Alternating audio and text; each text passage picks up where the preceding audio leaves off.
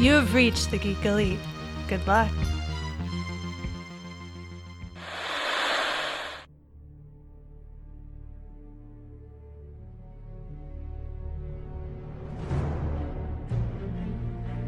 The future comes, and now my watch begins. It shall not end until my death. I shall miss no game, withhold no news, report all rumors. I shall wear no jerseys and plead allegiance to no side. I shall live and die on my webpage. I am the word in the darkness. I am the watcher of the TV. I am the megaphone that informs the realms of geek. I pledge my hands and name to the Geeks Watch, for the geeks and all the geeks to come.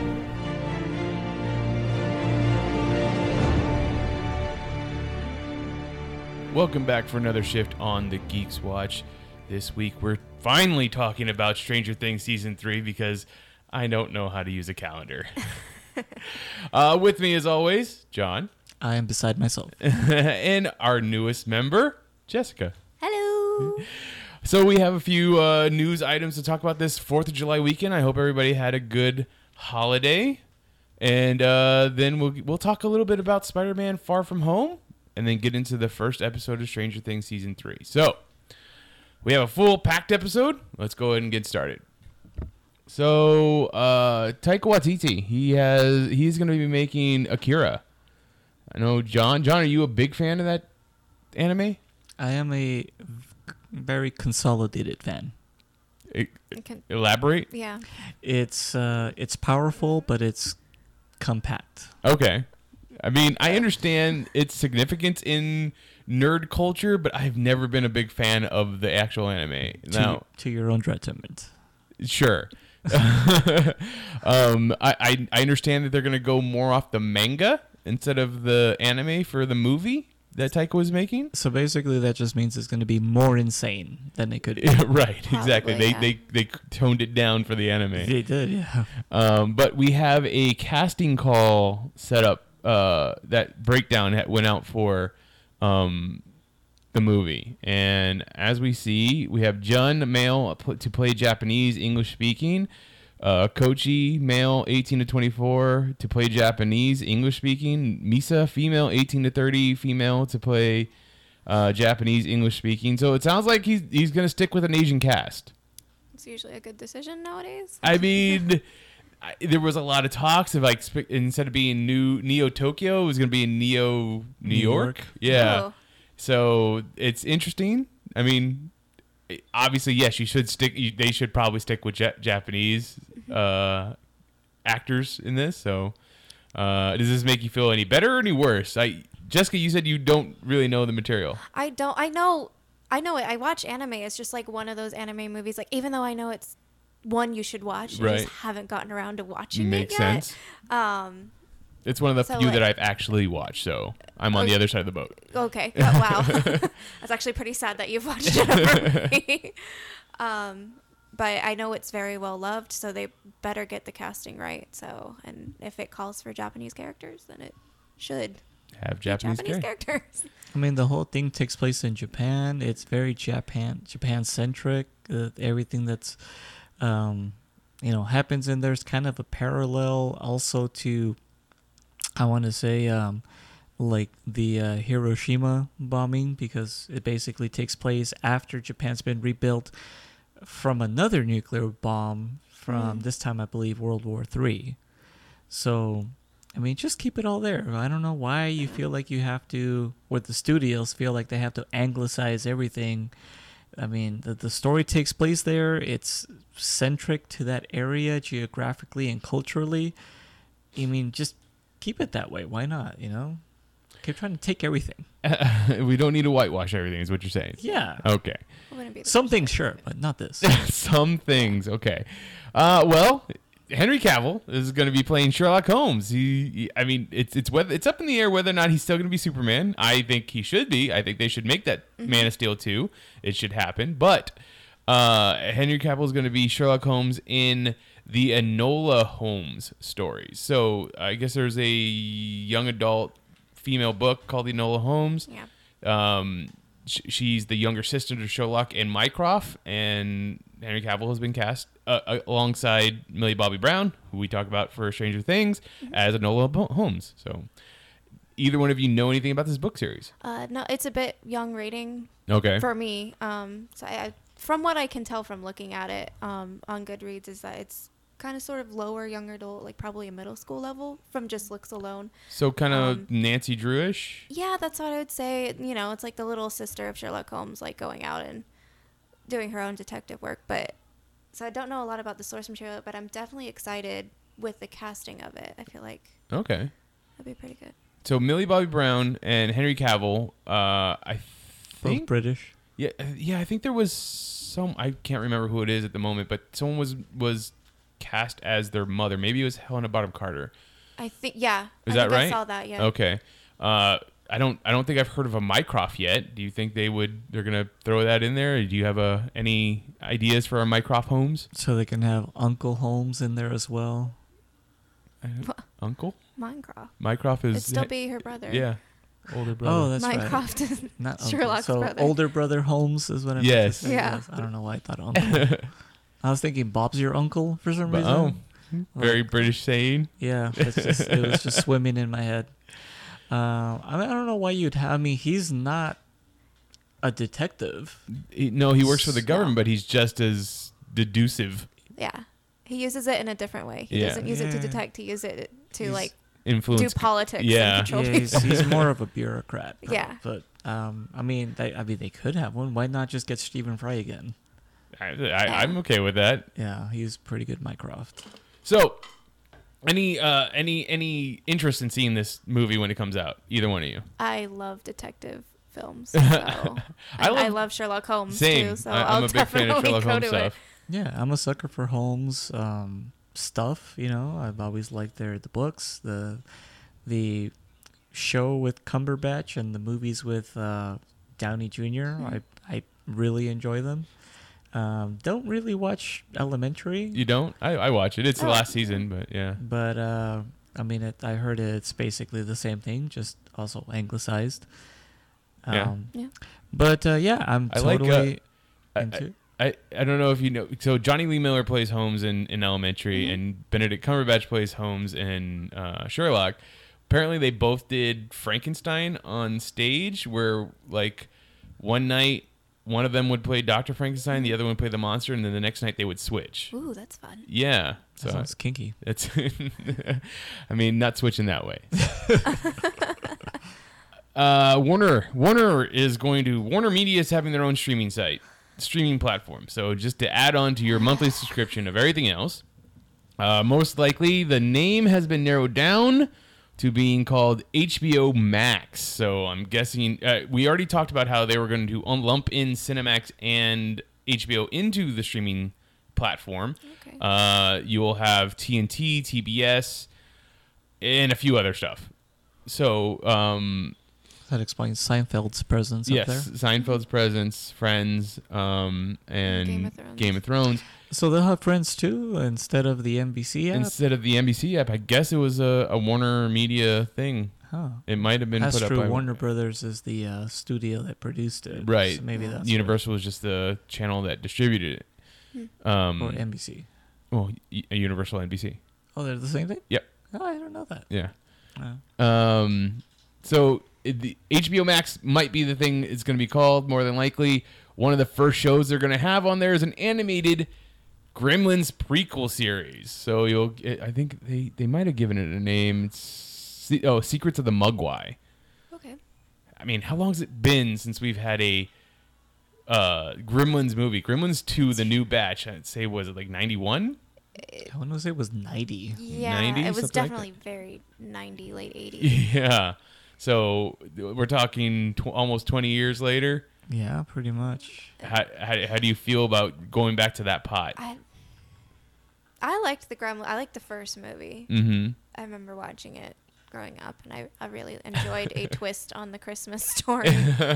um, but I don't. I guess it has an audience now. Like I don't know. I'm not like super nostalgic over it, so I'm, Mm. I'm not like excited to see a show about it. But oh, John? Um, I like the first one because it's it's uh, kind of a comedy, but it still has some horror elements. I mean, Spike is really creepy. The second movie is more goofy. So like Yeah. that that uh was it Key and Peele sketch where they're they're if they're in the pitch meeting for uh uh Gremlins 2 and they're just like, "Well, there are no wrong answers or something like that." Okay, well, how about you come in and one of the scientists makes him into a uh, flying gremlin with the with wing bat wings. He's like, "Yes, throw that in there." And they just keep going through that the whole put thing. in. Put it all in. Yeah, put it all It's in. just they, they don't reject any ideas. For the None of the ideas were rejected. No. Like, let's sequel. put Hulk Hogan in there. It's gonna be sequel. People don't really care. Just do everything. I mean, it is a fun movie. Yeah. I, it- Yeah. it's ridiculous, but it's fun. But yes, the first one is much better. Oh yeah, absolutely. Now I'm concerned about Is that a Joe Dante movie? yes. Okay, Um, it's out of out of that Spielberg house. That's why it's referenced in like a bunch of others. Like it's referenced in Goonies. yeah, basically. Uh, my concern is that this is going to be a cutesy cartoon a la the Ewoks Mm. or the Monchichis. so you think this is going to be aimed more towards children instead of an animated show aimed towards adults who were children when Gremlins came out? Yes, I think this is going to be more like, look how cute the gremlins are in their day to day activities in the wild or the, the jungle or whatever. Well, I guess that's a good question. Do we get the transformed Mogwais, the, the Gremlins, or do you think we're only going to stick with the furry Mogwais? I'm guessing we're gonna see the the uh, I don't know what you even call them when they turn, but I think we call them Gremlins. yeah, the well, yeah, the gremlins. I'm guessing we're gonna see them, but not in a threatening capacity. More like just like oh, they're like the separate tribe. It's gonna be like the Eloks, the the Eloi and the Morlocks. Mm. Okay. Um, you know, like but but in a cutesy way. Like there's gonna be no real threats. Um, it'll just be like, oh, we're the nice guys that you know collect berries during the day and whatever. And So oh, you- here come the mean gremlins coming over and causing trouble. You know. I feel like it's it's like it's gonna be like Transformers. It will be the Decepticons and the, and the Autobots. It's like they Yeah. both came from the same source, but obviously one one tribe is evil and one tribe is good. And then they shoot purple lasers at each other. Of like, course. Don't hit anything. Yeah. Until you have to kill Optimus. oh, too soon. Um, but I mean, do we get so the secrets of the Mogwai? Obviously, we're gonna find out where they came from. Is it mystical land? Is it another dimension? Is it outer space? Like any ideas? Yes. Well, if they follow the original screenplay uh, in the novelization, it states that they're aliens. They're not of this earth, which is why they That's have these really weird rules and transformations and so on. Um, The one thing I always liked about the second movie was, how, like, wh- how does time zones work? Like, is it Oh, yeah. always midnight somewhere? So, uh, is it is it have to be where the sun is in respect to where they are? well, they were definitely kind of poking fun of that. It is very fourth wall breaking. Mm-hmm. because like what if you're in an airplane and you fly over blah, blah, blah. It's like yeah no i mean you're not supposed to think about it that deeply It's like, mystics. It's not supposed to be that, that the, way. the first movie was just supposed to be a self-contained like oh this happened and you know there's not supposed to be, be a lot of in-depth explanation it's just what happens but then yeah when you really try to dissect it and you know like what exactly does water do and uh, the the mutations that some of them go through, it, it just kind of ruined it. you know? it's still entertaining, like yeah, but I mean the the first one kind of has it, it its its own little pocket dimension of where it fits. So I don't know. Maybe we'll see that the gremlins are just mystical creatures that have always existed in Japan, and um, maybe we'll see a little bit of the history about how supposedly the the gremlins affected the machinery during World War II. That's kind of part of where that the, the lore in the first movie comes from. You know, you got that crazy neighbor that keeps saying like, "Oh, but back in the in the Great War, the gremlins would like get in our planes," and that would be cool. I mean that yeah, it'd be interesting. So, uh, the little bit of backstory it says that it has here is it's set in the 1920s Shanghai. The story of Gremlin's Secret of the Mogwai will focus on how a 10 year old Sam Wing first met the young Mogwai named Gizmo Wing. It, uh, oh, Gizmo. Wing is the younger version of a character in the original known as Grandfather, the antique shop proprietor and uh, rightful owner of the cute but complicated creature. Joined by a young street thief named Ellie, Sam and Gizmo journey through the countryside in a quest to return Gizmo to his family. So I, we're definitely going to get some World War II Yeah. stuff. Sounds like it, and like I said, yeah, that's kind of where it takes place.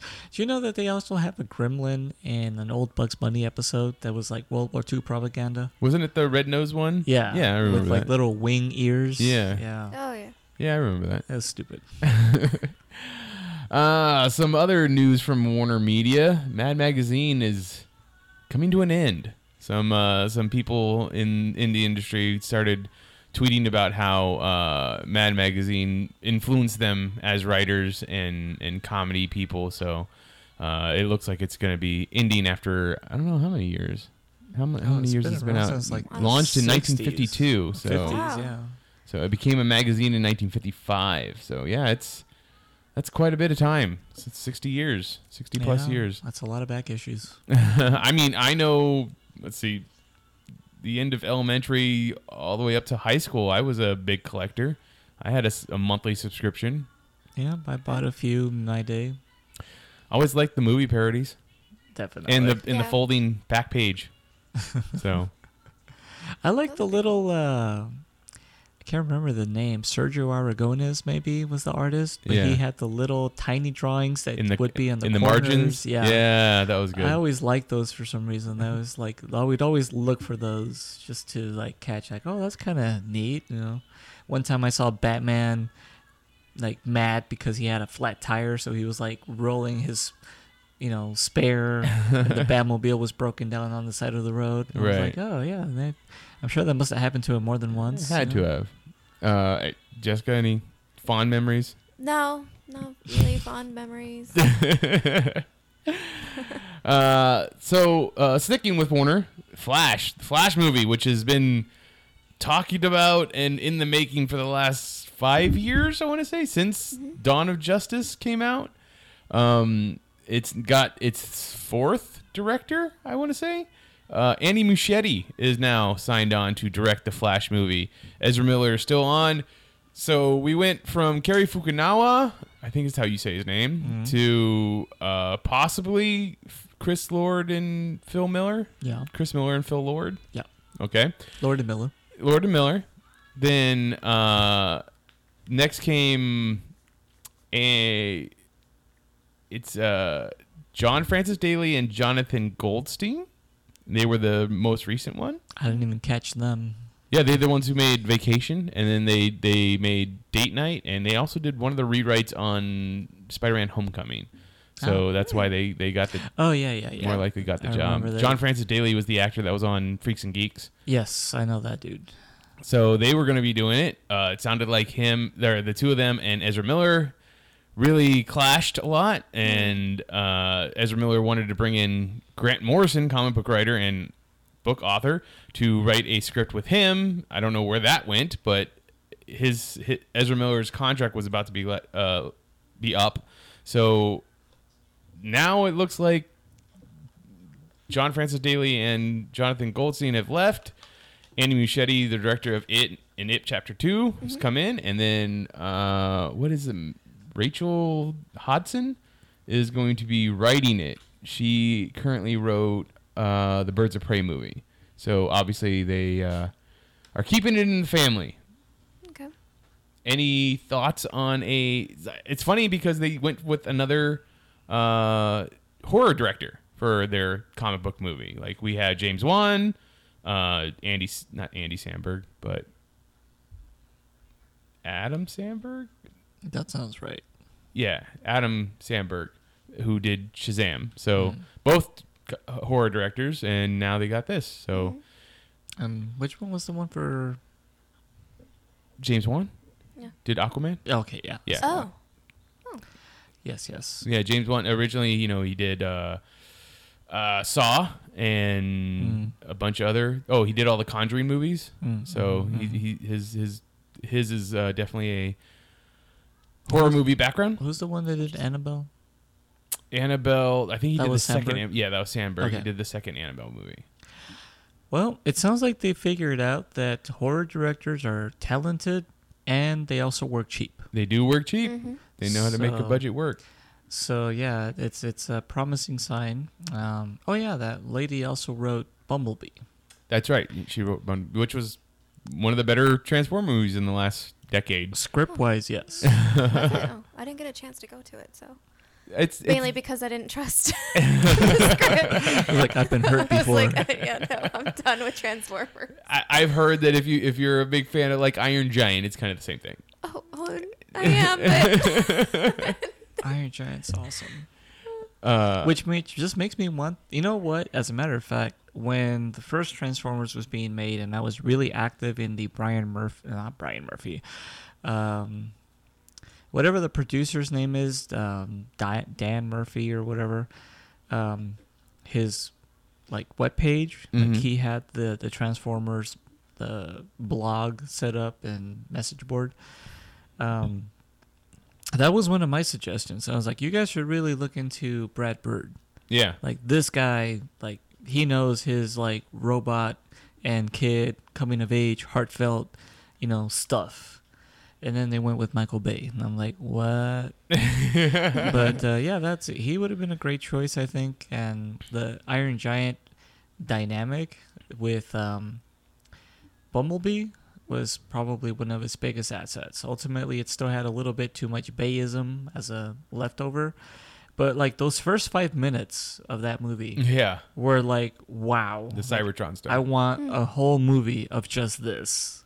And hopefully someday we'll get it. If not, I can always go back and play Fall of Cybertron. But man, it was just gorgeous to look at. So you know, act or directors like to use a lot of their same actors from their other movies. You, you assume um, Skarsgård that plays. I don't remember what his first name is, but the Sar- Skarsgård that's in uh, it that was in Castle Rock. Bill Skarsgård. Is it Bill? Yeah. Uh, if he come he comes along over to a Flash movie, do you see him playing any particular role? Oh, he could play a few different roles. Um, Trickster. You you would you put him as Trickster. Yeah. All right. Uh, would that be Axel Walker or I don't remember what the original Trickster was. I would say probably the newer one. So Axel Walker. Whichever one, the one that Mark Hamill plays, probably that one. Yeah. I, well, I think he does the original. Jesse Oh. James. James Jesse. Yes, that That's one. what his name is. Yeah. Um, I could see him as a weather wizard, kind of. Yeah, I guess. Yeah? with a Or little maybe sonic Captain Cold. screwdriver. yeah, with his little wand, his weather wand. Any any- do you- any any ideas of the Flash family? Uh, no, because the only Flash that I know really well is the one on Justice League. So, Okay. um, the animated one, not Right. the not the Ezra Miller one. That one. That's what I assumed you were Trickster's talking in about. that. yeah, Trickster's in that one. is he? Well, I don't remember. There was five million people in That's Justice true. League, There's so actually I'm a like, there's a really good episode in Justice League Unlimited of Trickster, where The Flash kind of stops and talks to him and be like, "Hey, Yeah. let's get you some help," kind of thing. yeah, like Yeah. rather than like just beat him up, he like uh, uh, there was two other people with him. It was like uh, I think it was the top yes, and Mirror Master. That's right. And uh, they're both like, "Hey, there he is. Let's just like beat him to a pulp." And it was like, "No, I got this." And he goes over, sits down next to him, and I was like, "Hey, Oh, then it wasn't top and Mirror Master. stop taking your meds." Uh, well, maybe one of them was Miracle Man. I don't know. It's, I don't know. it's hard to remember now who the other two guys were, but um, yeah, he's just like walks over to him, and says like, "Hey, guy, like, stop taking your meds again." And he was like, "Yeah, I don't like him," and you know, like he has a conversation with him and talks him out of you know just his do badness and I was like, man, like he's a superhero that didn't have to resort to just running around really fast and punching somebody. He just like used his brains and his common sense. That's kind of the thing with the Flash in the comic books, though. Like the, his his rogues are a little different than like Batman's rogues. It's not.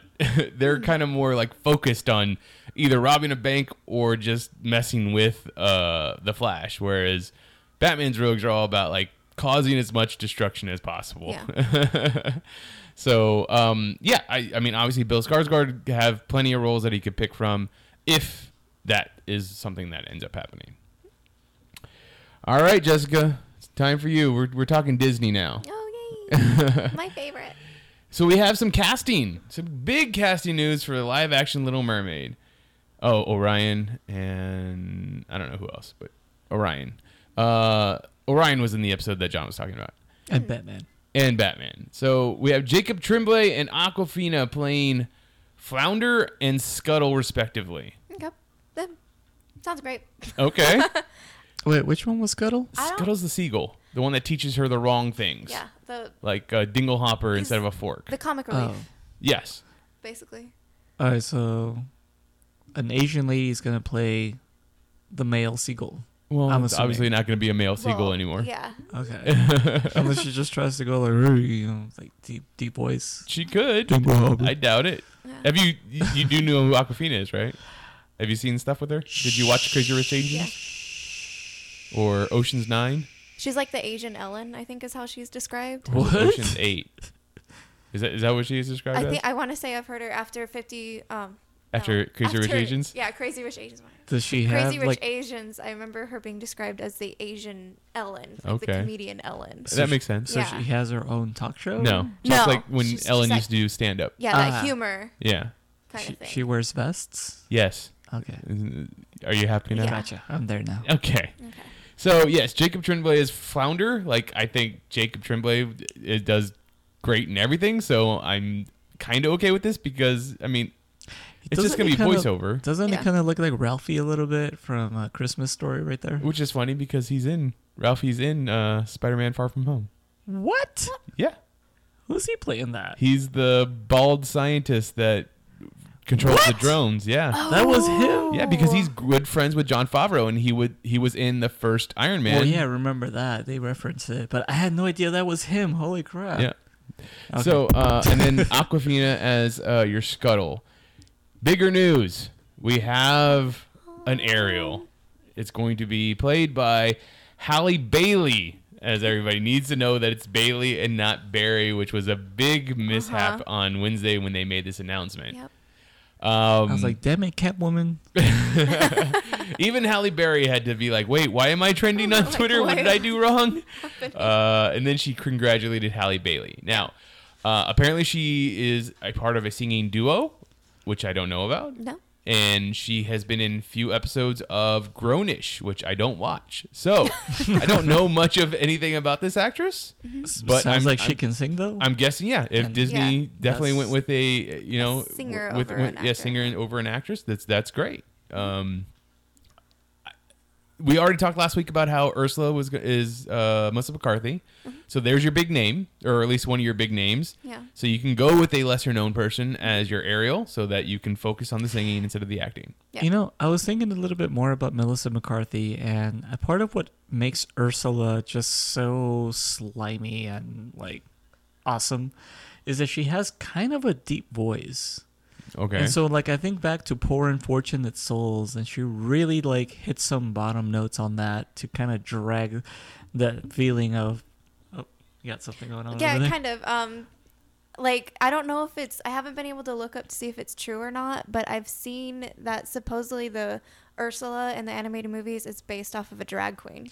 Yeah, Divine from. Yep. Yeah, From, which uh, Pink but I haven't been able to look to see if that's actually true. So that would be where that deep. I guess tone so, come yeah. From.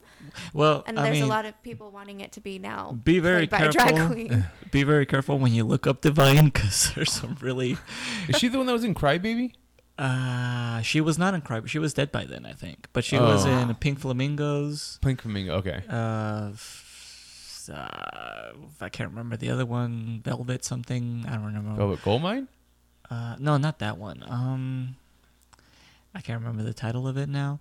Um, but yeah, basically, famous drag queen from the '60s. Worked a lot with John Waters. Sixties. Okay. Okay. Um, yeah, it was like Pink Flamingos was like 62, which is like way ahead of its time, or maybe 72. I take it back. Could have been 72, but still, like I mean, that movie, even to this day, like it would make some of the jackass people probably blush with some of the some of the heinous, heinous things that happened in that movie.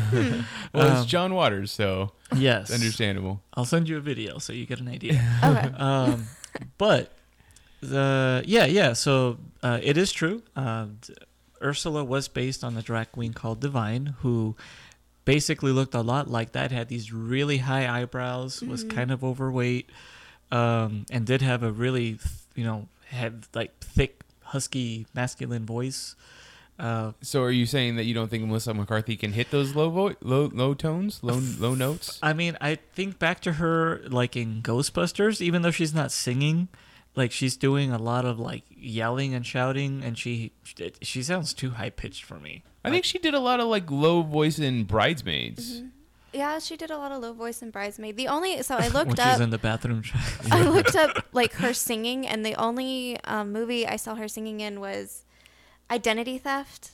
Oh she yeah, sings like I can't remember what song she sings like a song, but she's singing it like an annoying way. right. Mm. So it's not her true voice. 'cause She's Right. Oh, intentionally yeah. sounding crappy. Isn't it my Um, milkshake brings all the boys to yeah, the yard? that Yeah. one. And so I'm like, I don't know if she can hit those low notes, but um, it's it's definitely probably an alto range, I would say, because uh, Rebel Wilson recently they do those sing-alongs, and I think somewhere in LA they'll do sing-alongs to movies, Mm-hmm. and Rebel Wilson played Ursula. So like the movie's playing in the background, and Oh, Rebel. Wilson comes She out and probably would sings have the been a better actual Ursula. song. Yeah, and she nailed it. So Well, she did those Pitch Perfect movies. I imagine she had to be able to sing something. Uh, yeah, and, and she does have a pretty decent range, Okay. but it's and just she did do a yeah. lot of uh, vertical or horizontal work. Workout. From- the- horizontal running. Yeah, horizontal running. so with uh, Halle Bailey being cast, uh, I think we, there's what three major roles still left. You have a Sebastian, you have Prince Eric, and you have uh, King Triton. King Triton. Now, any suggestions for King, King Triton? I, I kind of like the idea of uh, Keith David. Somebody said Idris Elba. I like. I've heard Idris Idris Elba, Elba, yeah, Too. yeah. You know, for Sebastian, I'd like to see Shaggy. Sha- oh, the singer? Yeah. Oh, hip hop. okay. runner- I'm okay with it. So I guess some rumors are is that it's Lin Manuel, Lin Manuel Miranda, because he's going to be doing some songs for it anyways, or he's a Uh, producer or something. Yeah, I, I think he's doing songs for it. I think that's what I've heard. He's been too. working He's a lot with Disney worked with lately. Yeah. Oh, you signed a contract, you. You're there. Once you start working for Disney, They you're So there own he, for a him, bit. so he did Mary Poppins Returns, and then they're like, "Oh, well, now we got you." Yeah. Mo- well, he did Moana. Moana before that too. Oh, okay, So, fair enough. um, and I think he probably enjoys it too. They give him. It seems like they give him a good amount of creative freedom. So That's good. Uh, and then, so then, anything for Prince Eric? Or, I mean, do we go with actual age Prince Eric's supposed to be, or do we make a age appropriate for Ariel Halle Bailey? Like, I, actually, I don't know how old she I is. have no idea. I think she's like 19. Uh, well, keep vamping. And, uh, well, for Prince Eric, would we want somebody to be. Yeah, she is 19. Oh, yeah. Okay. That's why I don't have to card him. Okay. wow. I got my own internal uh, ID. Um, I don't know. Like, I'm I'm kind of curious how they're gonna go with Prince Eric too, since we're doing obviously a little bit of race changing on some of these, and in this case, uh, for Scuttle, we're not even sticking with a male character, so. I'm kind of wondering. I mean, I don't. I don't think we're gonna go as far as having a female for Prince Eric. We'll have like a Princess Erica or something, but like Where are maybe. you okay. Sure. But um, I don't know. I'm I'm curious who they would have for a Prince Eric for sure. Okay. And at this point, I mean, it sounds like they've basically tripled their. I mean, why not have an Asian Prince Eric? They could. Yeah, They at this could. point, so it's there's so many now. Like, who? Where would we even start? I can't even begin to. Tom Holland. How about Tom Holland? Let's Eh, have a Tom Holland. That's a Prince Eric. possibility too. He's 22, I think. Yeah, Yeah. and that's Yeah. still in range. Yeah. Um.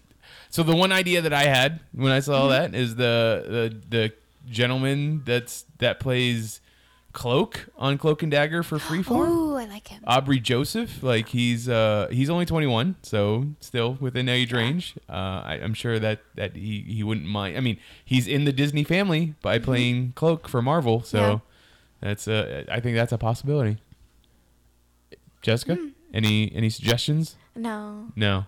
no suggestions. You just you just allow just- Disney to do what they do best. I know, just, just yeah, and that, and you like usually, even if I am like slightly disappointed, I usually end up being fine with it in the end, or yeah, that, and I really don't know actors' names that well, so I couldn't. I like Tom Holland. I like, uh, I like the guy from Cloak though. I Okay. think he'd be pretty good. So but does Eric have songs in the in the in the original Little, uh, Little Mermaid animated movie? no, No. He doesn't sing at all.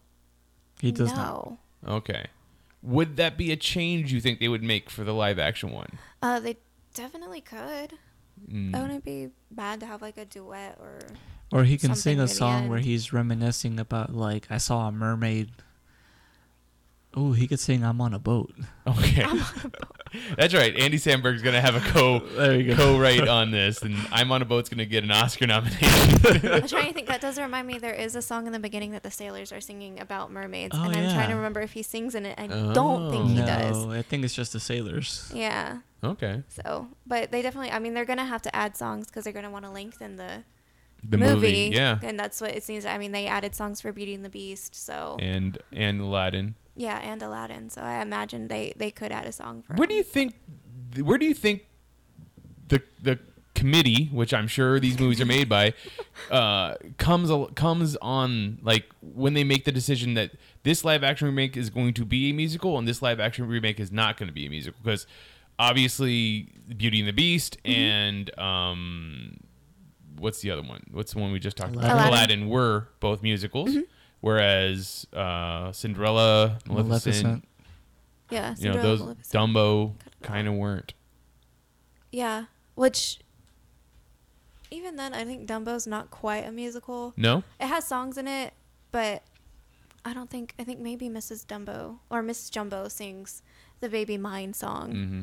I remember that. And then there's Pink Elephants, but that's sung by somebody else. And then there's the Crows at the end. They do sing a song. Okay. I miss those not like- crows. Quite a musical. Or Jungle Book. like Jungle Book. The live remake wasn't a musical.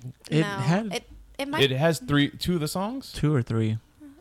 Uh, I don't know if the animated one was it. Was it a musical too? the animated one did Yeah. have some. s- Yeah, yeah. The animated one had songs in it. Okay. Yeah, So like King Louis, and yeah, they did do the King Louis song. And and then the, I want to be you like you. Don't you hear like mm. Bears and Nece- Bare Necessities in the live remake? Just like a little bit though. But then no one's really singing it. I don't know. I I didn't don't, watch it. I don't know. He kind of because it's Bill Murray, so I think he just kind of talks through it, kind of talk sings. Oh, okay. I don't think he doesn't have like the strongest So voice. do you do you think that there is a like a like a real big conscious decision on whether or not to make their live action remake a musical or not? Because like obviously Mm-hmm. Lion King is going to be a musical. It has to be. I, f- I feel like Lion King.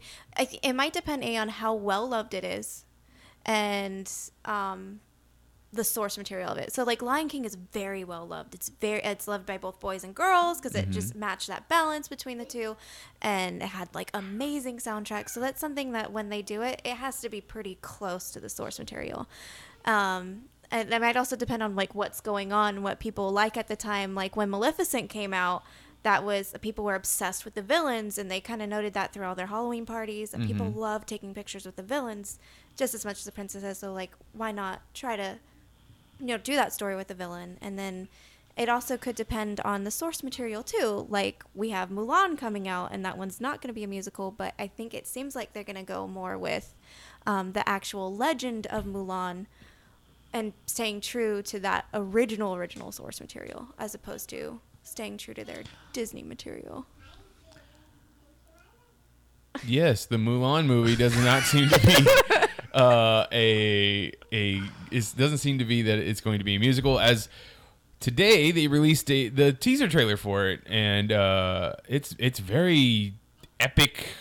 You know, fight scene, Mm-hmm. army stuff like like Hero or uh, some of those other epic like Crouching Chinese. Tiger, Hidden Dragon. Yeah, I definitely exactly. got that like Asian, like epic Asian film from it. So you don't, you don't, I definitely don't see that her sitting there like you know singing a song or your generals talking about going after the Huns or whatever it is. So no, and I'm the only one here who has actually watched Mulan, right? no, I don't, I don't believe so. Or yeah, I believe so. I don't know. Have you watched Mulan, John? I have not watched Mulan, but this trailer has me sold. I was like, So are you gonna go back and read and watch, the, animated? I don't know if I really want to. I mean, No. it's Eddie Murphy as a dragon. That's not doing anything. No, let's do me. it. It's one of the better ones. No, let's watch it. I want to rewatch it anyway. Let's put it on. we'll have to do We'll, that. we'll be right back after we watch it. Maybe Mulan. we can watch it before our next recording. Maybe. um, I'm excited to see what they do with the next trailer they release. Wait, isn't Oh, Donnie yeah. Yen supposed to be in it? he might be. I'm not sure. I'm just really excited after I saw him do the bottle cap challenge. Yeah. And I was like, yeah. Yeah, bottle cap challenge kind of took over social media last week too. Um, Mulan, i- are they? Do do you know? Are they going to have a talking dragon? Uh, last I heard, it's been confirmed that it's not going to be Mushu, the talking dragon. It's going to be a phoenix, Oh, okay. Oh. which I think is very interesting. But now it seems like the trailer is uh, is based a lot more in reality than than you know mystic and magics and stuff. So is it going to be an actual phoenix, or is it going to be like a apparition, or is it going to be something like she she dreams or something? Any ideas? I do not have any ideas of that. The only thing I know is that it's a phoenix, and I can't. Like, I haven't quite read the Ballad of Mulan yet, so I Mhm. don't know if it's because Mulan's both kind of a legend and then it's also kind of a folklore Right. too. Okay. So, like, I don't know where it would go with that. Okay. Is it also like based on a true story or something that actually happened? Uh, yeah, I believe it is based Kind on of a like true folklore story. usually. Yeah, I has a want to of truth. say she's based on um, a real uh, empress Oh, who um, the emperor went to his empress to make military strategy decisions as opposed to uh, his men. Like she, but I can't remember if her name was Milan or not. hmm, I don't I'd know. have to look up more on it. We'll have to look into it. Yeah, we'll have to look into it. If uh, anybody out there has any information on that, they can. Oh, Yeah. side note, uh, Divine was in Crybaby, That's what I thought. and she was the movie I was right. thinking of is Polyester. Oh, okay. Oh. Not Pink Flamingo. Well, no, she was also in Pink Oh, Flamingos, okay. but Polyester was like a later one, and then she died like in the late '80s. Got it. Uh, okay, so that is the segment of news that we have this week. We're also going to talk a little bit about Spider-Man: Far From Home. So if you have not watched it yet, go ahead and skip forward like ten minutes, and if we're still talking Spider-Man, skip skip another five minutes. But I don't think we're going to go f- longer than ten No. minutes on it. Spider-Man: Far From Home. Spoiler starting now. Hey. J.K. Simmons returned as J. Jonah Jameson. That was so What awesome. the pretty fuck? Dude, I could not believe that. I mean, I know that's the mid-credit scene, and that's not the thing that we should be talking about when talking about this movie. But that really got to me. Whoa! What was your? Because like I knew about this ahead of time, uh, before the movie actually premiered. Like I said, I, I accidentally spoiled myself. Right. Um, that sounds kind of weird. Um, but um, yeah, and that's why I was like messaging you kind of tongue in cheek. Because I was like, oh hey, that mid credit sequence, keep an eye out. um, so yeah, I knew. Yeah. Um, but yeah, like definitely there were people in the audience that apparently didn't know when Yeah, I first I, saw would it say most people didn't know. and uh, yeah, that was just so like, you're like he's back. I know? mean, what does that mean? Because so Sony, who obviously had made a big, a lot of money off of uh, Into the Spider Verse, which talks about uh, different dimensions and Spider Man's in different dimensions. You're bringing in J.K. Simmons, who played J. Jonah Jameson in the Tobey Maguire, Sam Raimi Spider Man movies. it's a trilogy. Um, I'm not saying we're gonna get Tobey Maguire as Spider Man also, Well, no, but it opens the possibility that you could Tom Holland could travel to that universe and that we're, you know there's J. Jonah Jameson is the same in all universes. it's always played by J.K. Simmons, with just slightly different hair. Yeah. with just slightly different hair. Like it, it makes a lot of sense for Sony to, to get him to come back because the memes, Yeah. the memes are J.K. Simmons as J. Jonah Jameson. It makes sense. Um, Also, did you, like it, it dawned on me? This is the third second Spider-Man movie. This in, is the third second Yep. side in like 20 years. Yep, yep. It's so odd. It, it is. I mean, those Amazing Spider-Man movies, though, had some good parts. They just weren't good movies. No, No. they, I, I, the sooner we erase those from history, the better. Um, I, for me personally, I I liked the movie for the most part, but the last forty minutes really sold me on it. Like after, so the part after uh, Jake Gyllenhaal reveals that he's actually the villain. Oh, like, yeah. That like- scene was, I. That's the only part I didn't like. That, Really? that exposition scene that Oh, he I went love the exposition though. I love it when people tell me what's going on. I I feel like though, like I'm also like against the exposition thing with villains, even though I love 007 films. But um, I feel like that one was done in the correct way. Yes. Like that one was just so perfectly like, yeah, good job, guys. This is what we did, and that was so like Steve Jobsy kind of sort of like I loved like just it. so self-congratulatory. it was so tongue in cheek too, Yes. just to be like, hey, You remember these other MCU movies that you liked? Uh-huh. and and I did love the fact that it's like these are all people that Tony Stark kind of fucked over. Like even though we know that Tony Stark is a hero, Mm-hmm. Yeah. Mm-hmm. he just sacrificed himself to save everybody. He And- still wasn't the best of guy. And this is also No. partially the reason behind the villains in the first Spider-Man movie, Homecoming. He Yes, screwed yeah, over those exactly. It goes with that theme. Both movies are, are people that Tony or yeah Tony Stark screwed So over. Spider-Man has Spider-Man to like has to do pick up the pieces. Yeah, that, that Tony Stark leaves behind. Uh, I, I know when the part when in that before Jake Gyllenhaal reveals that he's a bad guy, uh, when he throws the glasses on, like they very much uh, manipulated you to be like, oh man, he does look a lot like Tony. Oh, Like yeah. they had the hair parted the same way, even though he had a full beard instead of just the Tony Stark beard. You can kind of see it, and then he puts the glasses on. It's like looks a lot like Robert Downey Jr. There. Like I thought that was very creative on on their part. Uh, I also loved that they kept the Quentin Beck kind of storyline of being this guy who created these illusions and then tried to be a hero, but like people figured it out and he was like, "Fine, I'm just gonna do evil shit now." He Like, just he just wasn't working in Hollywood or yeah, entertainment. the, he was a FX stuntman in the comic books, but we don't really Okay. need that anymore. Like this, this being a scientist thing, and and pissed off that Tony used his uh, used his technology for therapy reasons, and then called it barf. He's Self- like, Yeah. "Fuck selfish you." reasons, yeah. Well, I did like or appreciate the nod to like him in actuality he wears a motion capture suit. hmm Um, that I thought was kind of cool because it kind of harkens to the whole uh, behind the scenes. Yep. Uh, you know. What actually happens in making these movies? yeah, yeah. And uh, that that helmet that actually looks like it has a practical effect of being basically like a a, a HUD. yeah, yeah. It's like it's like Tony Stark's HUD. It's, it's essentially like Tony Stark's HUD, except instead of being encased around the helmet, it's just a clear thing, so he can, See outside. yeah, just keep it. Yeah, and I was like, that is kind of ingenious. Like, this is how you reinvent characters. Yes. you still have a nod to the original, Mhm. and then you kind of update it, and it, even with the updated version, it still harken back to its origin.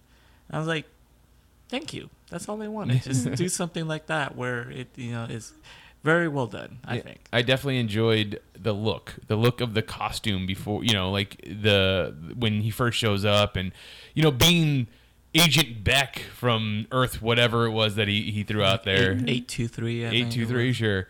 Uh, it- like it's very much, hey, this is what I can do. Like I can be an agent, I can be the good guy, and then that charm, which Jake Gyllenhaal definitely has Oh yeah. but then turns into very creepy, which Jake Gyllenhaal does really Mm-hmm. well in a lot of his movies. Nightcrawler. yeah, Oh, yeah. Nightcrawler being the movie that he should have got an Oscar for.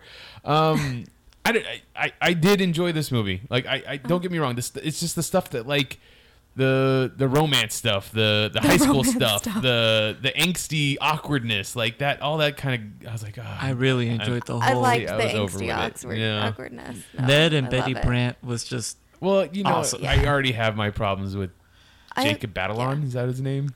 yeah, Babylon. I think. plays Ned. I can't. I can't really stand him. So oh. eh, I, I liked I liked that to me it made sense the angsty awkwardness the trying to be a regular teenager after everything peter parker had been through i mean he accidentally goes into space and then he actually because of his peter tingle he actually feels himself turning to ash which is like the most horrifying scene because that no one else said anything about feeling. Yeah, bad. but because of I because of his Peter tingle, he could feel it, and then just you know being in a war, seeing the man you looked up to die in your arms, Mhm. like it makes sense that he wants to just ignore Nick Fury's calls because like just no, I can't, you know, I can't live up to that. I'm still a teenager. He is still very young. I'm still Poor- in high school. poor baby kind of thing.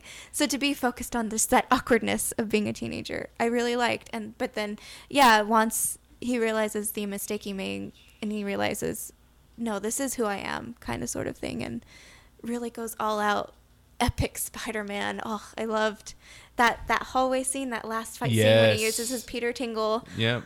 and just it was so perfectly filmed. It reminded me a lot of like the Darth Vader scene in Rogue One. Yeah. That hallway, I was like really like, yes, like this is how you film an action sequence. Oh, I loved it. Like I think I feel like at the end of this movie we had, to me, the best Spider-Man I'm with right you. Right there. And they didn't spell it out for you, but this definitely had the "with great power comes great responsibility" Yes. Portion of Yeah. it. Mm-hmm. So that was pretty cool. And I also feel like this this movie definitely answers like I was one, and I'll say I was one of them. Like the first Spider-Man, movie, the Spider-Man Homecoming, you, he I felt like he doesn't have his spider spider sense or his Peter Tingle. Like there's a lot of times when things are happening when he should have sensed that, and this is like, hey, yes, he has it. We're just Yeah. we're using it a little bit different than the way that you're used to, kind of Yeah. thing. So that was cool that they had that, and I like that he didn't have a suit with a AI in it. Like I, I liked her Yeah. in the first in Homecoming. I forget what Jennifer Connelly's name was in it, or what he the name that he gave her. It was wasn't Karen. Friday anymore. Was it Karen? Yeah, it was Was Karen. Oh. Uh, because he's like, oh, maybe I should call you. What was the name of the girl that he liked? Liz. And he's like, oh no, that's a little creepy. So then he's like, Karen's fine. Yeah. Um, but yeah, uh, Edith was in the glasses, but he didn't have one in the new suit that he built, which was a very cool looking suit. Yeah, and he built it himself. And he built it himself. Yeah. Yeah. Started to trust himself when he didn't put that AI tech in it. Yeah. And he likes Led Zeppelin. oh, yeah. Love Led Zeppelin. no. um, and then the, after we see J.K. Simmons as J. Jonah Jameson, we ha- we see the footage that Quentin Beck was recording. Um, Spider-Man's identity is out there now, W- what- And he's possibly evil. Too, and he's evil. the Yeah, other the, thing, the was other thing is he's not going to be he's not going to be a good guy. It's gonna be very difficult for him to be a freelancer at uh, Daily Bugle now. Well, there's no Daily Bugle. Well, it's there's only the Daily Bugle podcast. So Oh, it's uh, it was like a yeah, it was like a blog or something. Yeah. or Yeah. some kind of web zine. yeah. Um, you know what I really really liked about this movie? Okay. How well they displayed Mysterio's at like full power Mm-hmm. uh, with the illusions. Mm-hmm. Like I feel like we've never really seen any of Spider-Man's villains in prior movies fully go like comic book level like execution. I would say Doc was Ock in. Spider-Man Two is full level Doc Ock. Yeah. Okay, I could see that. Other yeah. than that, I would agree with you. This yeah th- this whole sequence where he's going through the illusions and it's just one after another and you feel like you're getting like oh okay now we're back to normal and no we're not it's just Yeah, I don't know. That was it's just never ending it's so disorienting Well, and those i'm like yeah that's Stark Industry drones were pretty powerful. oh, yeah. all those uh, holograms yeah yeah. So, um, I, I, anything else you want to say about that movie? Like, obviously, we all enjoyed it. Oh, I really liked MJ. I Okay. really like this new interpretation of her Mm-hmm. being just as awkward and just and I really love that she was like, "You're gonna tell me you're Spider Man." He's like, "What? No," and she's like, uh, "I was only sixty seven percent sure." yeah, it's, just- it's like I was only like sixty-seven percent of that. It's like I can't believe I figured it Really? out. Like, oh, this is a weird thing to point out but i really love the way she kind of just pouts her bottom lip oh, okay. She's just- Okay. when she's just kind of standing there, mm-hmm. she always just kind of has, has like sticking out. Like I don't know. Is this I, I like that she picked up that's so the, the the the flail. Is it a flail? Morning Star. No, it flail. was uh, mace? I Mace. believe. Thank mace. you. Oh yeah, loved Yeah. that she picked up the mace yeah. and actually used it. I Oh, like, that was one thing I wanted to say. So that one part when uh, you know when he when Spider Man is taking on all the drones, Mm-hmm. he he picks up the one shield and then he has one of the the drones in his hand. That's obviously a callback to Captain America during Oh, Endgame, yeah. right? I would say so. It, it's like oh that was that was kind of cool. Yeah. Mm-hmm. That was that was a really cool callback. Like I enjoyed that. So As the kids say, it was pretty dope. I don't That- if the kids I don't think anymore. they say dope anymore. I don't even think they say on fleek. Is is it- it lit? is no, it- is lit's it no way to yeet? get drunk, right? I don't. is it heat? It's all heat. No, Heat? It's all heat. it's fire. Fire. uh, all right, I'm excited to see what they do with the third one. If when they do the third one, I'm sure Sony is you know, ready to do as many Spider-Man oh, movies yeah. as Tom Holland will let them. He's he Oh, said that he'll do What's them his until he's. contract? Yeah.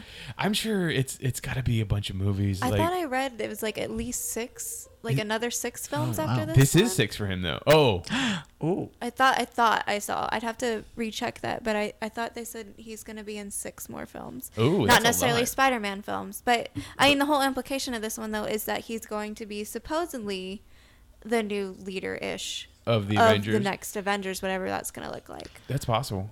now I heard a rumor. Um, I heard a rumor that um, the next movie might involve either J.K. or some other philanthropist that's pulling the strings behind the scenes, uh, hiring Kraven the Hunter to go after Spider-Man, Ooh. As he is that. public enemy number one. I could see that. I mean, Yeah. you could definitely have Norman Osborn. We need to go back to the Vulture because that was left open ended at the end of Homecoming. Oh, and I also heard um, Venom. A lot of people are looking at Venom I can see, with Tom Hardy. yeah, bringing Tom Hardy and then in. a lot of people are begging, begging for Deadpool. He could be Agent yeah, that's true. it's like to the point that maybe if they get enough petitions, that Sony will actually do it. Uh, all right, that is Spider-Man: Far From Home.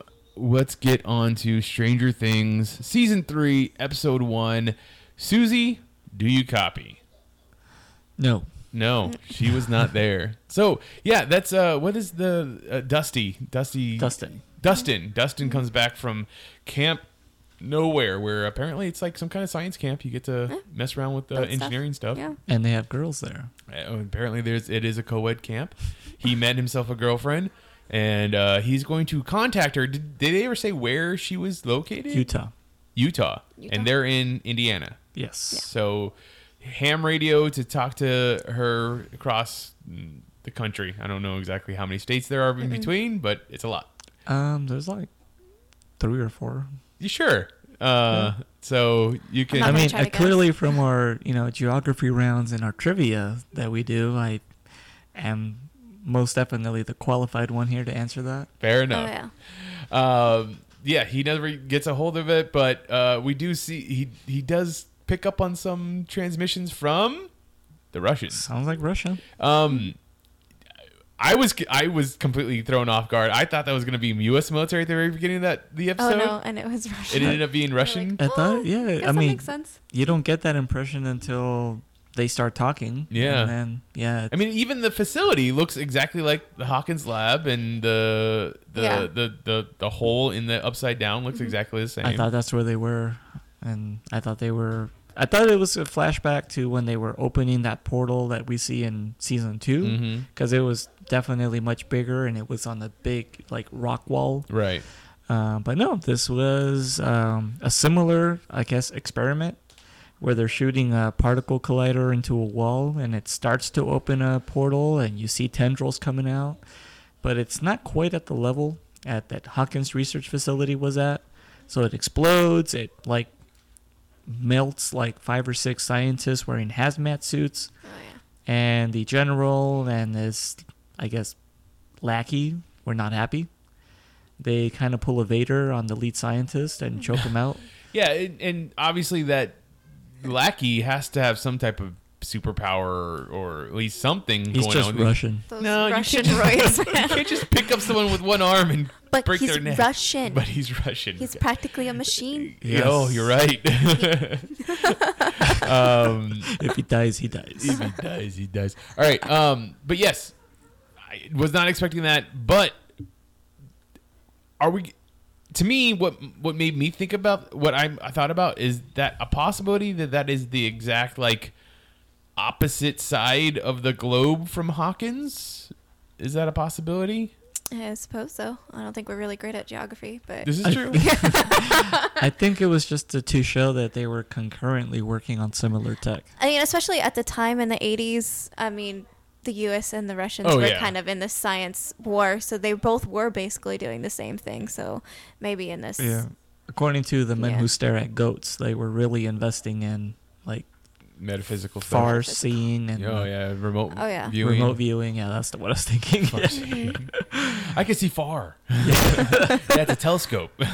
like 15 20 Well, uh, so I'm guessing this is gonna be. Are we gonna get some like Red Dawn stuff in this season? Do you think? Is it is it gonna be any Russian invasion into Hawkins? Well, um, That was obviously a, a coded message that the you know yellow birds and Oh, yeah. blue whatever you know that that they were hearing. well, in the um, the preamble to the show where they show you kind of like the the catching up of the previous seasons, they do go back to that one um, uh, research uh, journalist guy. The uh, The one pre- played by Brett Gelman. Yes, and how his arc in the last season was he was investigating um, Russian spies in the U- in the U.S. and how that he there there was this theory that there was a Russian girl in Hawkins, which turned out to be Eleven.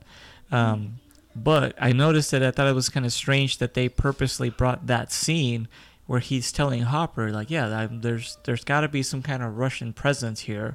I know it. Um, and then we start the episode with a Russian experiment. Um, I think that's going to factor very heavily where either, I, my theory so far, uh, because I don't know if we've mentioned this, but we're watching one episode at a time. That's right. We're not we're not going any further We are not. every week. Where it's like, So you, as the listener to this podcast, will probably be ahead of us every Way week. ahead of yes. us. So like, don't tweet us with spoilers or how wrong we are. Just enjoy the ride. Enjoy the ride. Um, yeah, so my theory is that the scientist that was kind of left in charge after the lead one was killed by his superior officer is probably going to be trying to do some corporate espionage or maybe trying to find some secrets in the Hawkins facility for how they got to uh, to make it work. Because obviously, what made it work was El or eleven, not that like particle collider that they Right. were blasting Oh, yeah. into the wall. So um, I'm thinking we're going to see a little bit more of that, and that's why they were showing us that at the beginning. If you remember in the last season, uh, the very beginning of the episode started with something that seemed kind of out of place, and it later turned out to be Eleven's other like companion or sister from Right. the facility. Oh, right. Number- Nine? number eight, I think, or nine, eight or I wanna nine. say. Um, yeah, and that kind of didn't really come into play until way later in the season, like episode eight, I think. Was it eight during eight or nine during eight? It's whatever. No, I think it was four. And it wasn't that. No, that it was- far. it was much Five. later. Was it? Yeah, Because in the second Was it season seven? only. it might have been. I think it was. Whatever the point is, Because there's that- only nine episodes. Yeah, there was only nine episodes. I think it was like right in the middle. yeah. Well, the point is, uh, Do you have one? I do. Okay. Um, I feel like that's going to be one of those things that like they tease us at the beginning, and it's going to factor in heavily later. And I think that's going to be what it is. He's just trying to figure out how Hawkins made it work after Yeah. he gets wind that this actually happened in the U.S. Like they were able to puncture a hole in reality. Now I'm curious because I mean, obviously Eleven did it by accident. They were trying to, as a matter of fact, in the remote viewings that El, uh, well, Eleven was doing, it was specifically to go spy on Russians. Yep. And there was a scene where she was actually watching some kind of interrogation happen between a Russian officer and some other person. Um, so I'm kind of curious to see how that plays out, but I think that's going to factor heavily. He's going to come into town and be like, How did you guys make it work? Oh, she can do it. Interesting. I need this girl and bring her back because I only have a year to finish this and my ass is on the line. So he's probably going to want to take it. Kidnap Eleven. Yeah. What is this show about to you two? Feel good nostalgia. So it's just about the nostalgia? No. Uh, this is a big part of it. I was smiling through this whole episode because this whole episode was Oh. primarily setup, Yeah. and uh, like we got a little bit of plot, just very little. I mean, setting up, but, but just watching the kids hanging around in their '80s clothes, going to the movies, going Mm-hmm. to the ice cream parlor, watching Steve Harrington strike out. Um, Which one uh, we're gonna get to in a little bit. Yeah. Because I have Yeah. words about that. But the the super 80s hairdo moms at the pool lusting over Billy. I mean, just that whole thing just like filled me up with like just a little bit of warmth. I was Okay. like, I think "Oh." it's more than that. I think it's a genre breaker. well, that's Okay. one of those successful, just breaks all genres, just really writes a story that could be so real. Like, I really believe this could really happen. Mhm.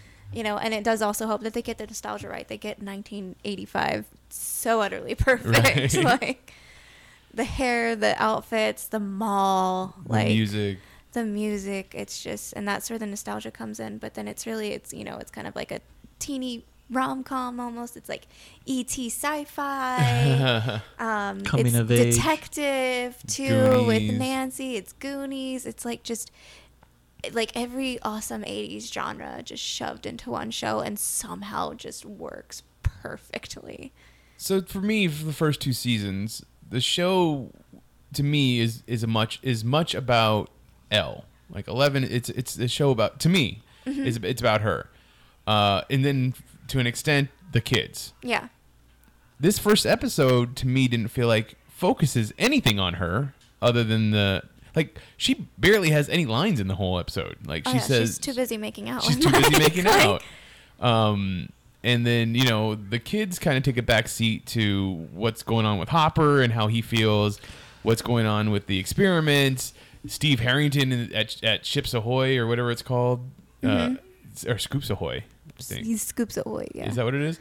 Um, like, which is fine. I like all these characters and stuff, but I want to know what's going on with the kids. I want to see like them interacting and going on adventures. they're teenagers now It's true. They're It's not, not kids, anymore. so it, it might be a little too creepy. No, not, I, I don't know because I think to me, like when I watched the first first episode of season one, I thought Hopper was like more the main character. Mm, okay.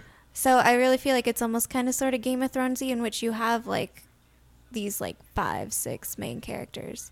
Because I would say Hopper, Mike, and El, and um, oh, what's Will's mom's name? Joyce. Joyce. Joyce. They were definitely main characters, and then you had Nancy, and then Will's brother. Yeah. See, and then like Nancy's story in this.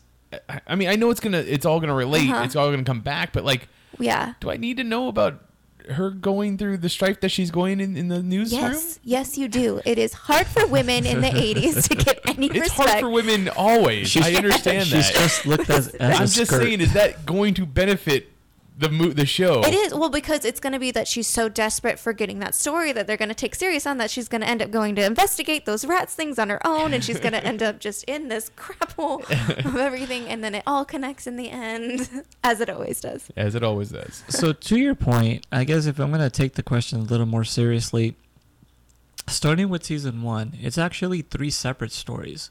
It's the stories of the children from like an ET point of view. Mm-hmm. Uh, just substitute ET with uh, Eleven, Right. and that's their story.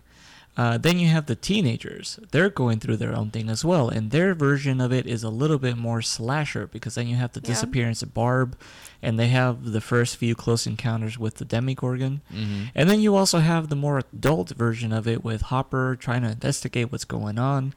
Um, Yeah, but see, all Yeah. all three of those things go back to El for me. Back to El on the upside down. well, she's the the Ah. linchpin to it, and uh, yes, the stories do converge with her, but I feel like it's it's trying to tell those three different types of genre stories from the '80s.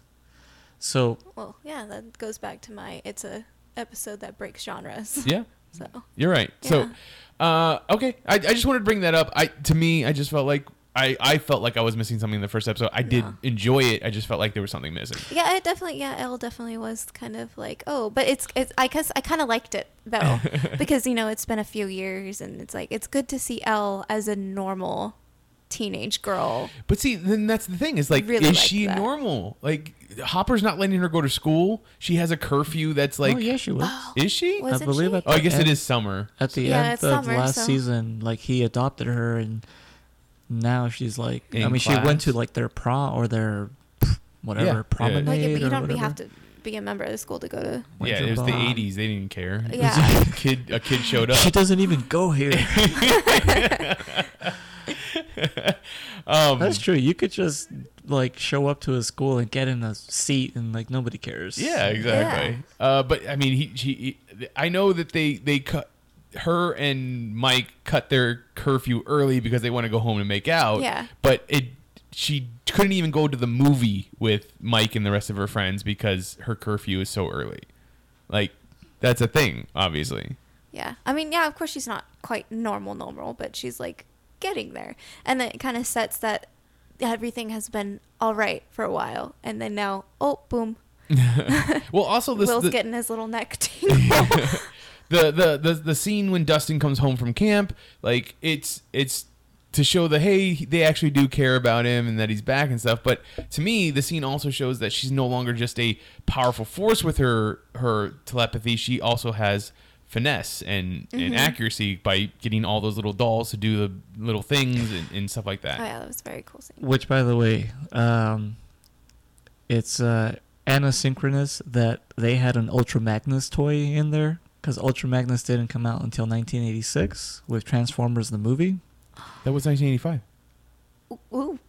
Yes, the show's taking place in 1985. No, the movie was in 1985. No, it's 1986. Are you sure? I'm pretty sure. Yeah, okay. I know Transformers. we have things. I know Transformers. That- Okay. All right, am, To I, the am I- internet. am I going to be the third party that internet's? yes, let's look this Either up. way, it doesn't matter. Look, um, yes, it was. It, you you went on a tangent. I'm just saying, uh, it's it's interesting that she she's. I, I wonder if that's going to come into effect this episode, like that, or this season, that she's going to need to do more intricate things with her powers instead of big, powerful things.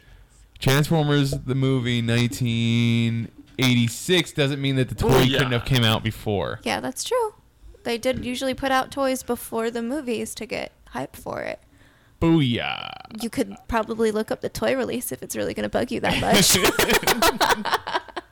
Anyways, um, oh, did you do you look up when Day of the Dead came out? Was that 1985 Oh, yeah. also? I 'Cause believe that, was 1985. Yeah. All right. I mean, I'm just Well, I I'm sure they got that one right. Yeah. I was super psyched that they had that. I'm like, dude, that's awesome. I It's- love those movies. cool. when was the original Dawn of the Dead? Because I was figured that you would have done Dawn of the Dead since it's all in the mall, like the idea of Dawn them- of the Dead was like 76. Oh, well, they could have done a retro watching of that. Anyways, could have. um, the idea of that the mall is taking away business from Main Street was kind of cool. I like that. Um, I don't know what else. The, the exploding rats. I don't know exactly what we're getting out of that. Is that the, Bad the things shadow are happening monster? again. Like yeah, well, we don't know what's happening, but yeah, that abandoned like steel mill or warehouse, like you're seeing that little turbulence that Mhm. looks very reminiscent to what the uh, the mind flayer was doing in Mind the last Flare. season. That's right. I kept trying to remember that throughout the episode. and um yeah like it's it's calling the rats but we don't know why and they're just exploding and i'm wondering if like whatever is there is trying to collect biomass because that doesn't Mm. make sense that it, like all these rats show up and then they just explode right. um but then we see at the end that it sucks up billy So that was another thing. Oh. Is Billy dead? no, I don't think so. I mean, you, yeah, they they pumped up that character a lot. Uh, no, I okay. I don't. I I haven't like looked ahead, but I think I feel like I've heard rumors that like I think he's gonna get possessed.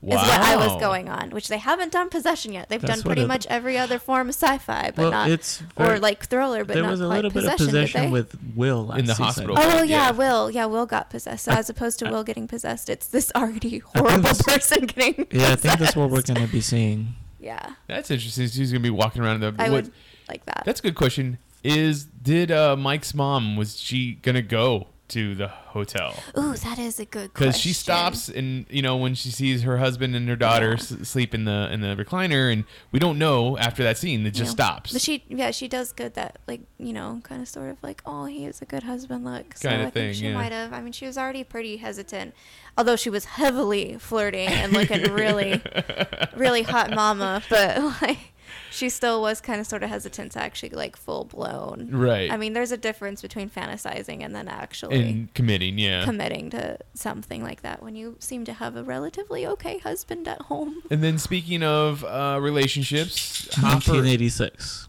Okay, fine. Okay, John, fine. you're, You're correct. they had advanced toys in Hawkins. Woo. Uh, official Someone failed their job somewhere, and then they're gonna listen to this podcast, and then they're gonna fire him all because of you. hashtag uh, stranger things duffer brothers hack writers hack writers Hack writer. and directors. yeah Um, Duff, uh, no, D- Duffer Brothers, but Hopper, Hopper, and Joyce. They got much cozier in this. I mean, it's been two No, No, seasons. Hopper's trying to get cozier, and Well, she's like, she was reciprocating that a little bit, but then he, she's when he asked her out, she's like, no. "No, but they've always had this Because wasn't it said in like the second or the first season that they had dated in high school? I think it was the first, first, season. yeah. Yeah, they Yeah. were, They have history. they Yeah. have history, and then she went with the whoever the father of Jonathan and, and Will. are. Yeah, and then like at the end of Or- the first yeah, well- season, you kind of sort of did get oh like oh maybe those two will get together, and then the second season come along, and then Bob the Bob's there. Awesome is there, and which is totally fine because I totally loved Bob and was very sad about his demise.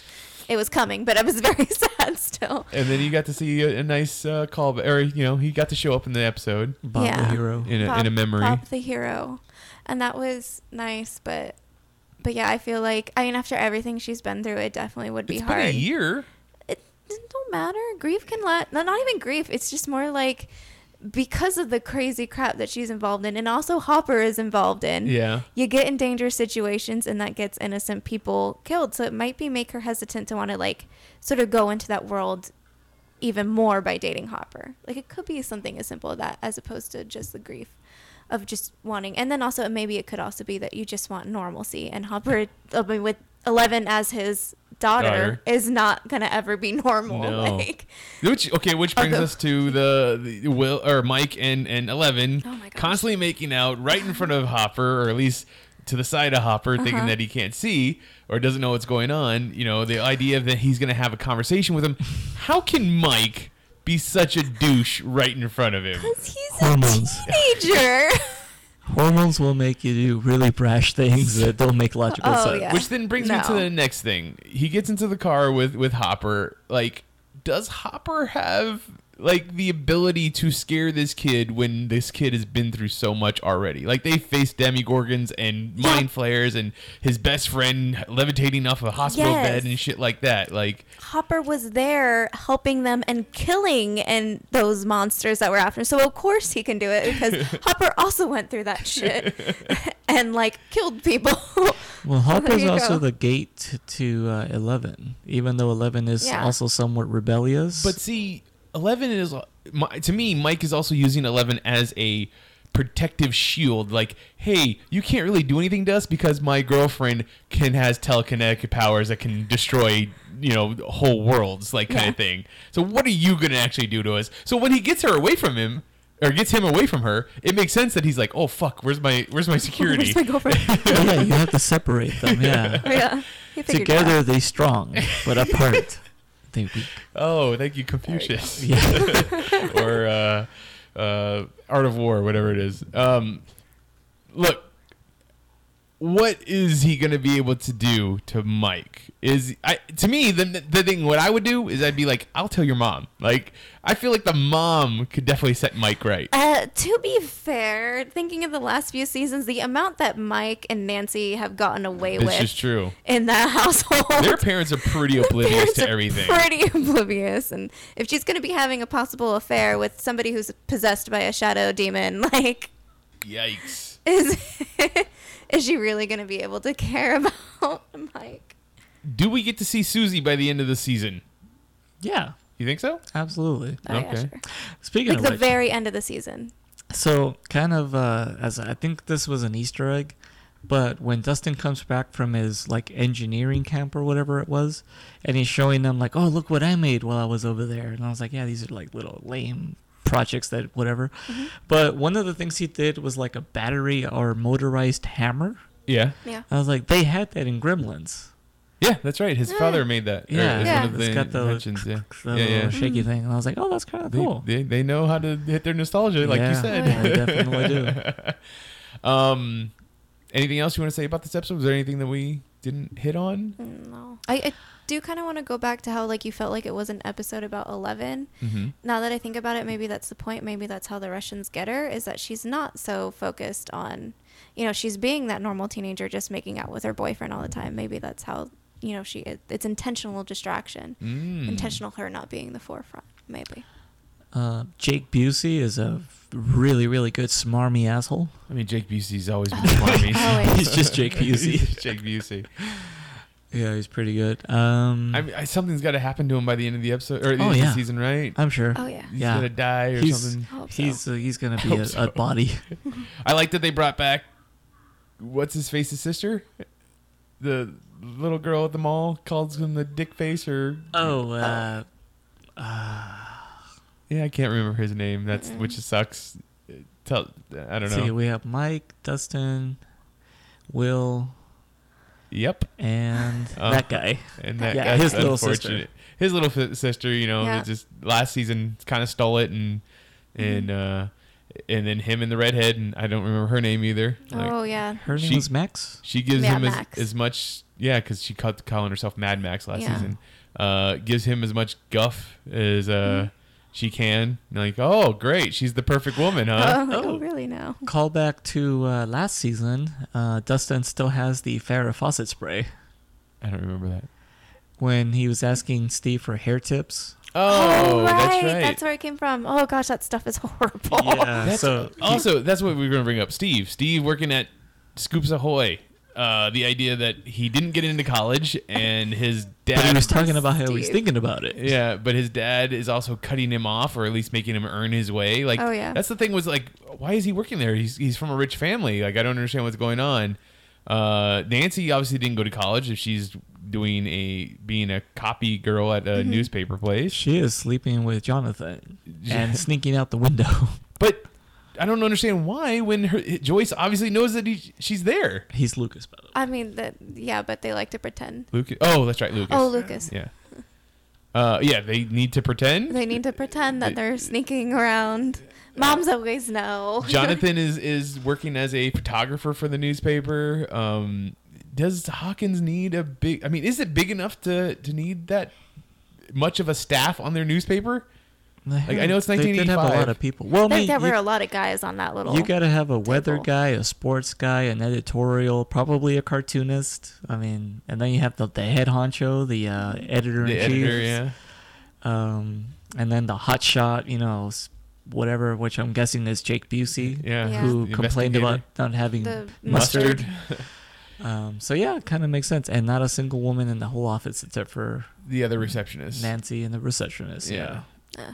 Uh, yeah. Okay. So, um, I'm, I'm I'm definitely excited for the rest of the season. I've only heard good things from other people that have finished it off already. Yeah. Uh, so and I'm avoiding Reddit because every other post appears to be Don't some they- kind of spoiler. Don't they have like No. episode uh subreddits like just for certain episodes? So They can- do, but I don't want to risk accidentally spoiling myself just by clicking on it. Oh, yeah. like you did for Spider-Man: Far From Home. I yeah, No. I saw that ahead of time, and you know what though, I wasn't disappointed. I'm like, yes, I'm sucks that I didn't see it for the first time in the theater, but that was awesome.